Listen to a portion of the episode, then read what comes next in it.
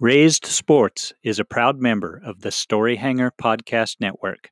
For more information, go to storyhanger.com. Hey, friends, I wanted to remind you that in honor of the Major League Baseball playoffs, we're having a fall classic sale.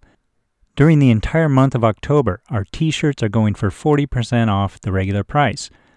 All you have to do is go to raisedsports.com slash shop, pick yourself out a shirt, enter the special code CLASSIC at checkout, and get yourself a nice 40% discount. It's a great way to support the podcast and have a high quality t shirt designed by our friends at Cool Fire Studios. Thank you so much. Now, on with the show. All in all, if you'd have told me a year after I got drafted I'd be in high A, you know, with and done what I've done, you know, I kind of was like, this isn't as bad as it feels. This month, which had felt, you know, like it was the worst I'd pitched ever, has resulted in this. Then, you know, like I said, it's it's not not that bad. It's not like career ending.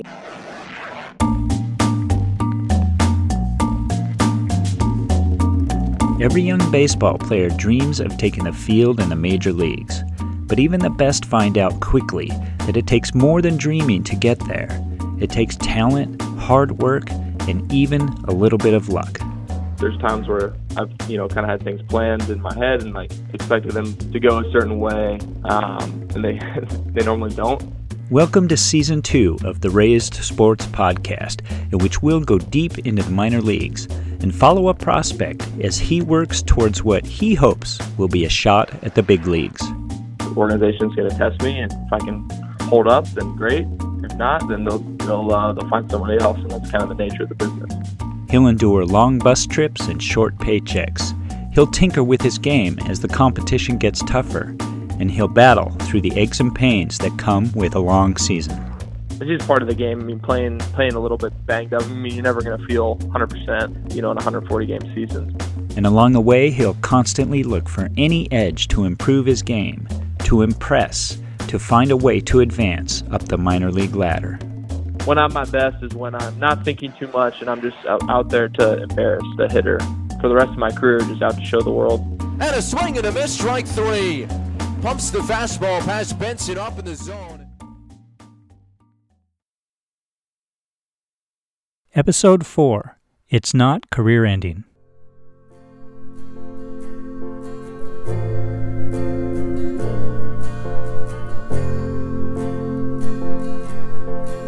As we left our last episode, Cole Uvila was unhappy with his performance.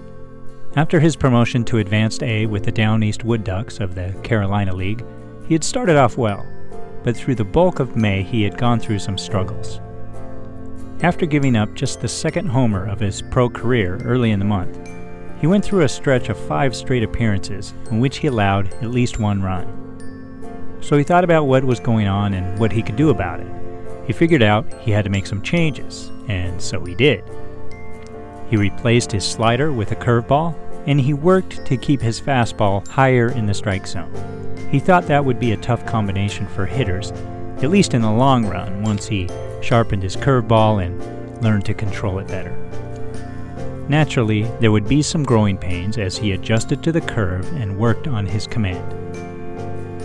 I need to work more than most on like refining my craft. I'm still kind of like a raw pitcher, I would say, not really like a very like some some of some of my game has polish, but but definitely not all of it. And I think the command and control part is what needs the most work. But as Cole was working to improve his control, especially of the curveball, there was good stuff happening too. Quite a bit, actually. On May 24th against the Carolina Mudcats, Cole struck out four batters in two scoreless innings. On the 29th against Salem, he whiffed two in one and two thirds. In all, he allowed just one run over his next seven appearances as the Wood Ducks crept closer to the mid June All Star break. The early returns seemed to be showing that the changes he made were working. Righty against righty with Uvila. Here's the wind in the pitch and a swing and a miss. Good curveball that time from Uvila, and that's a pitch he's been working on as of late. Meanwhile, back in Washington, Cole's father Steve had been deep in a transition of his own. He was getting back into the hobby he loved drag racing.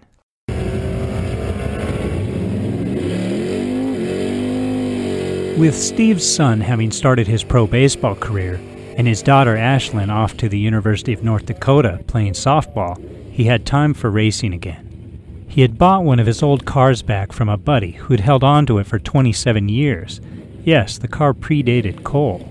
Steve started tuning it up, taking it to the track again. It's a white 1967 Camaro called Thumper, and it's got bumper on down the side of it and a big rabbit painted on it, and it's it's kind of it's kind of old school cool, and a lot of the kids love it, and it's it's known around and, and whatnot. It's it's been a race car since 1971, so it's got history.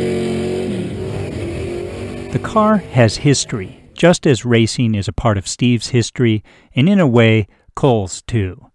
And that history is complex and runs deep. It involves a choice Steve made years ago, one that changed everything, though, as we'll find out, not forever. Sometimes things can come full circle. That's what happened on June 2nd, 2019.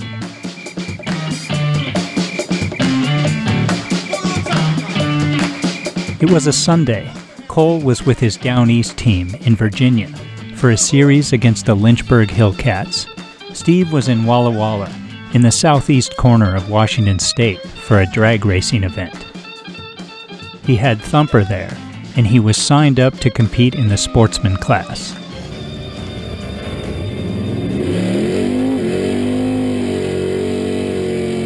The sportsman class is a little different from what you typically might see on TV when you think about drag racing. It's not just about pouring money into your car to make it the biggest, baddest, fastest car on the track. In these races, the cars are handicapped against each other. Basically, if your car gets down the quarter mile track a second faster than your opponent, then your opponent gets a one second head start. It evens the playing field, so typically the best driver should win, regardless of who has the faster car. As Steve starts prepping for what he hopes will be a long day at the track, he texts Cole across the country to let him know how things are going. The field is set up kind of like the NCAA basketball tournament, in that it's a bracket. If you win, you advance. If you lose, your day is done. The winner on this day would have to win five straight races to earn the trophy. Well, I was sending him texts during the day. Hey, I'm at the drag. This is what's going on, and you know, keeping him kind of updated. You know, and after I won my second round, I come back to the pits and I go, huh, this could be my day.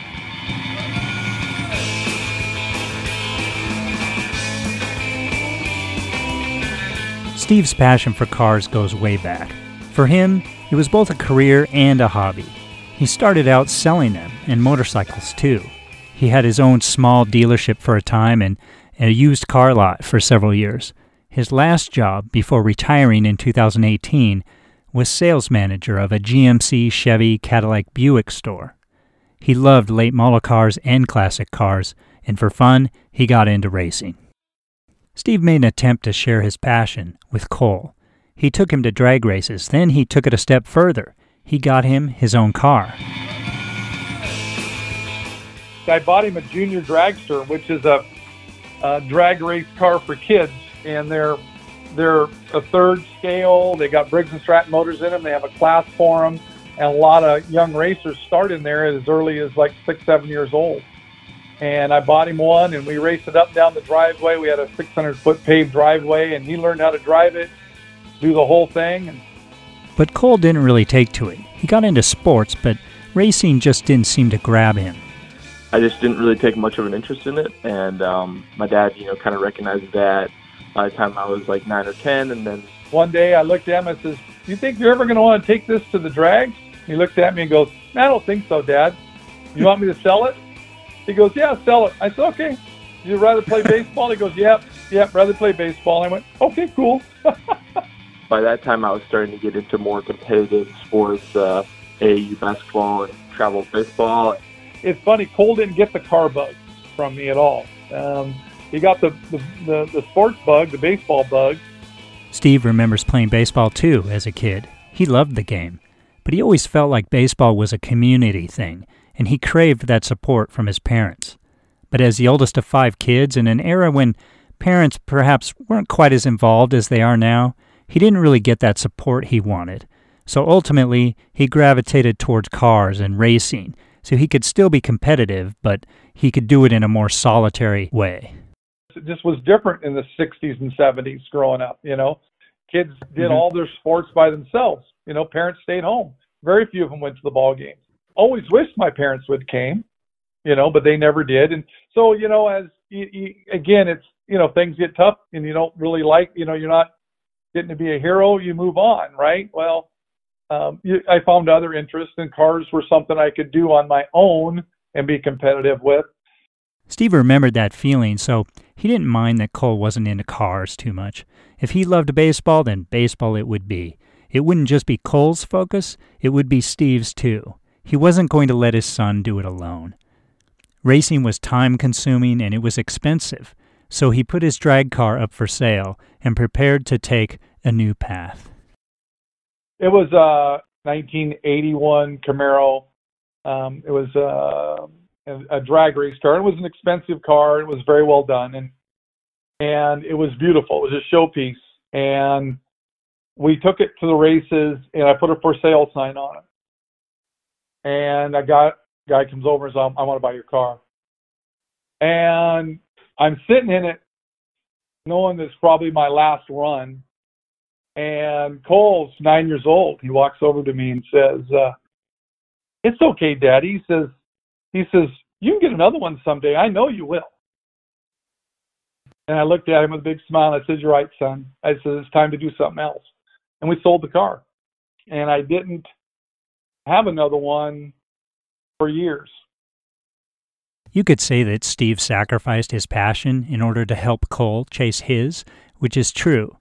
But you could also simply say that he adjusted to the circumstances that life presented, and he did what he had to do for the good of his son and the family.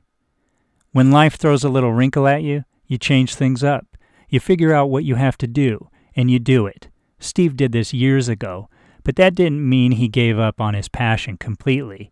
He just kind of hit the pause button. So fast forward back to June 2nd, 2019. Steve was back at the drags, sitting in Thumper, blazing down the track. After winning his second heat, he thought he might have a shot at the trophy. Then he took his third heat and his fourth, and found himself in the final. It was all a blur on that final trip down the track that day, and he was overcome with emotion when he crossed the finish line first. He was back. Uh, I got to the finish line and I saw my win light come on. I was pretty exciting. It pretty emotional, and you know, just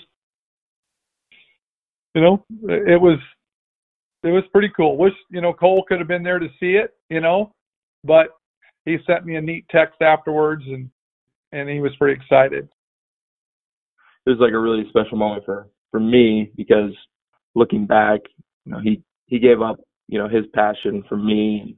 It was really cool for him to, um, you know, win again for the first time in 20 years, and it just took a lot of, you know, a lot of time um, on his part to basically get me where I am today. You know, he was always like unbelievably supportive of my dreams, and he put, always put me first, and that's why, you know, when he did win again, it was kind of like really cool. You know, actually, he always tells me like how proud of uh, proud of me he is, and you know, I was I, I you know when he won, I told you know I got to finally tell him you know how proud of proud of him I was. So that was cool.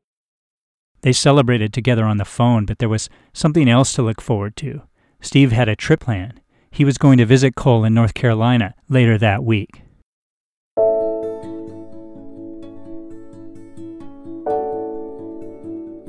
The drag race victory was a big moment for both Steve and Cole, and a reason for both of them to reflect on their journey and to appreciate how far they had come. It was also around this time that Cole took a moment to look back at his career numbers as a pitcher and to reflect. He doesn't typically like looking at his stats during the season, but in this case it turned out to be a good thing, because what he saw surprised him and gave him a major dose of perspective.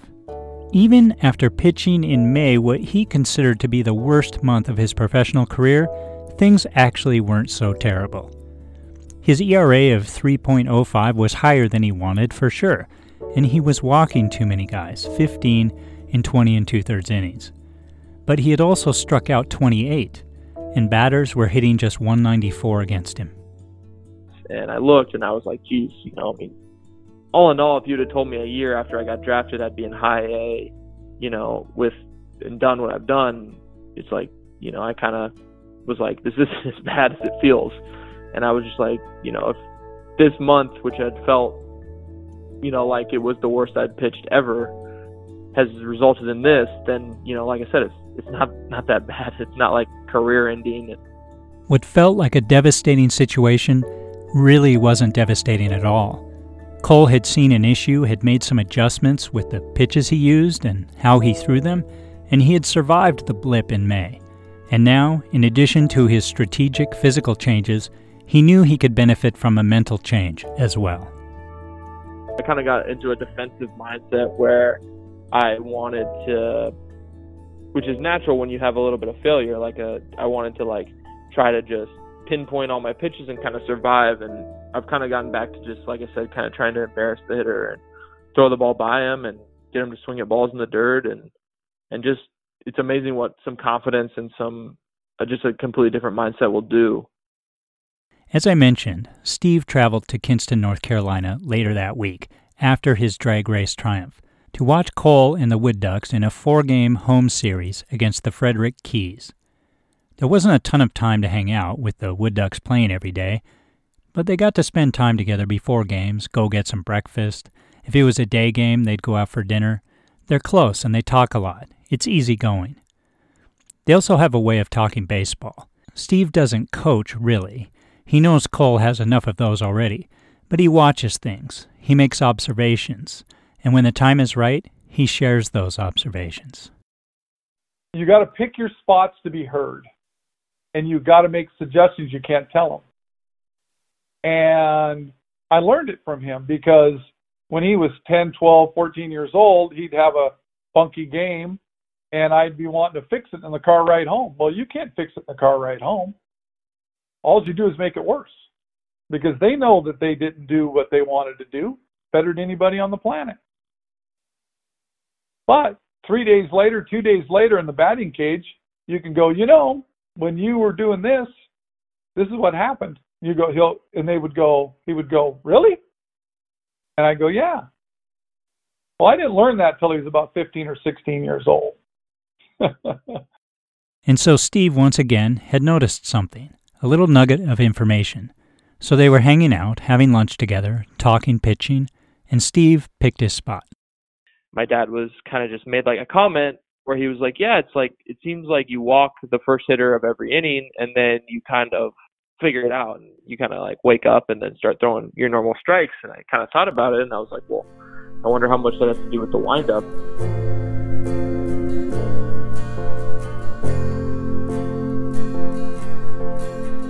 Something kind of clicked for Cole in that moment. He considered a couple of things. For one, relievers often come into games with runners on base already and have to pitch out of the stretch anyway. And secondly, his velocity never seemed to suffer without the full windup. So he thought about it and decided to ditch his windup, just pitch out of the stretch all the time. Cole's next three outings zero walks, six strikeouts in three and a third innings.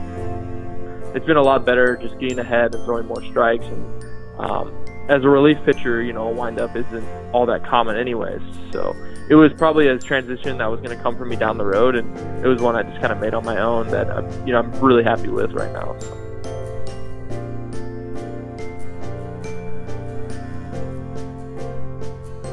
Cole enjoyed his time with his father, then started looking ahead to the All Star break, which was coming up in the middle of June.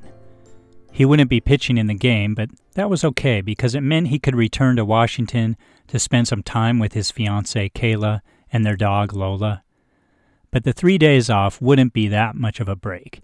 He wanted to get into the gym. He had some things to work on, a curveball to refine. Things were going well, and he wanted to keep the momentum going. His time away from the Wood Ducks would not be a vacation. Cole had righted the ship. He had overcome his May struggles, made adjustments to his game, and seen results on the field. Life had thrown him a wrinkle, and he'd figured out what changes he had to make to iron things out, just like he had through other challenges in life, just like his father Steve had done years before. It's not career ending, indeed.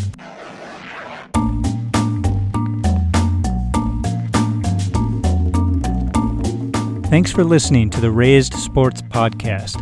This episode was written and produced by me, Bob Harkins. Music credits go to Jazar, Juanitos, and Soda Caustica, and the theme song comes from DL Sounds. Special thanks, as always, to Cole Uvila for letting me follow along with him throughout the 2019 season, and also to Steve Uvila for taking part in this episode. And speaking of Steve, go to raisedsports.com if you'd like to see a picture of his car, Thumper. It's definitely, as he would say, old school cool, so check it out. Coming up in episode 5, Cole uses the All Star break to return to driveline baseball and work on refining his pitches. He'll share the story of how he got connected with the company and the impact it had and continues to have on his development. So he's like, hey, like I want you to meet this guy. He plays Magic and also plays baseball. Like I think you'd like him. I was like, cool. So uh, I drive down to Puyallup from Lakewood and I walk into this attic and introduce myself to Kyle, and then we just sit and talk for like an hour. You know, we talk about baseball and Magic. Thanks for listening. Have a great day.